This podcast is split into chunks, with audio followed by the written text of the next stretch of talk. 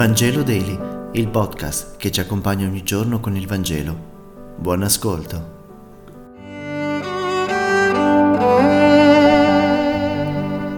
Mercoledì 16 di marzo, dal Vangelo secondo Matteo, capitolo 20, versetti 17 e 28. In quel tempo, mentre saliva a Gerusalemme, Gesù prese in disparte i 12 e lungo la via disse loro: Ecco, noi stiamo salendo a Gerusalemme e il figlio dell'uomo sarà consegnato ai sommi sacerdoti e agli scribi, che lo condanneranno a morte, lo consegneranno ai pagani perché sia schernito e flagellato e crocifisso, ma al terzo giorno risusciterà. Allora gli si avvicinò la madre dei figli di Zebedeo con i suoi figli e si prostrò per chiedergli qualcosa. Egli gli disse: Che cosa vuoi? Gli rispose: Dì che questi miei figli siedono uno alla tua destra e uno alla tua sinistra nel tuo regno. Rispose Gesù: Voi non sapete quello che chiedete.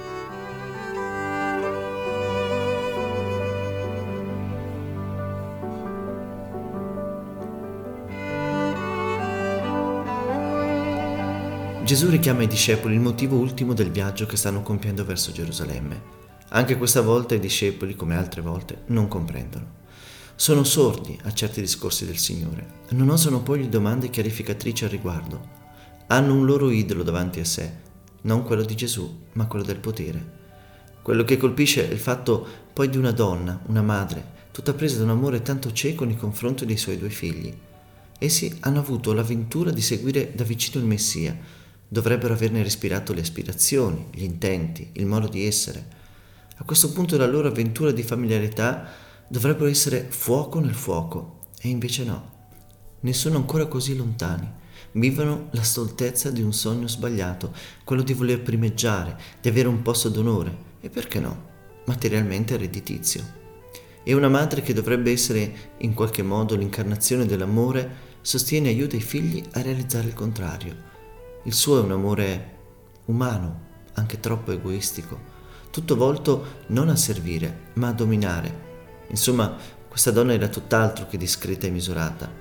Inoltre aveva il vizio che molte mamme hanno, quello di fare da paladina dei propri figli. Ditemi se non funziona sempre così. Penso oggi alla scuola, come le mamme parteggiano spavaldemente per i figli al punto di contestare l'autorità del professore e di fronte al giudizio del prof sostengono a sparatrattole i propri figli. Eppure Gesù ha parlato chiaro: solo con il cammino della croce si conquista la risurrezione, ma bisogna bere quel calice amaro e non potrà essere la mamma di turno ad evitare la sofferenza di un figlio. L'obiettivo di ogni madre e di ogni educatore non è quello di proteggere i ragazzi, ma quello di essere pronti a sostenerli quando cadono. Obiettivo è quello di aiutarli ad apprendere che da un fallimento si può imparare quanto da un piazzamento e che può essere più mortificante e pericoloso un bel voto immeritato piuttosto che un brutto voto giusto. Così, da buon educatore, Gesù zittisce la mamma di Giacomo e Giovanni e ripone tutti e tre sulla strada sicura della croce. E i discepoli che fanno?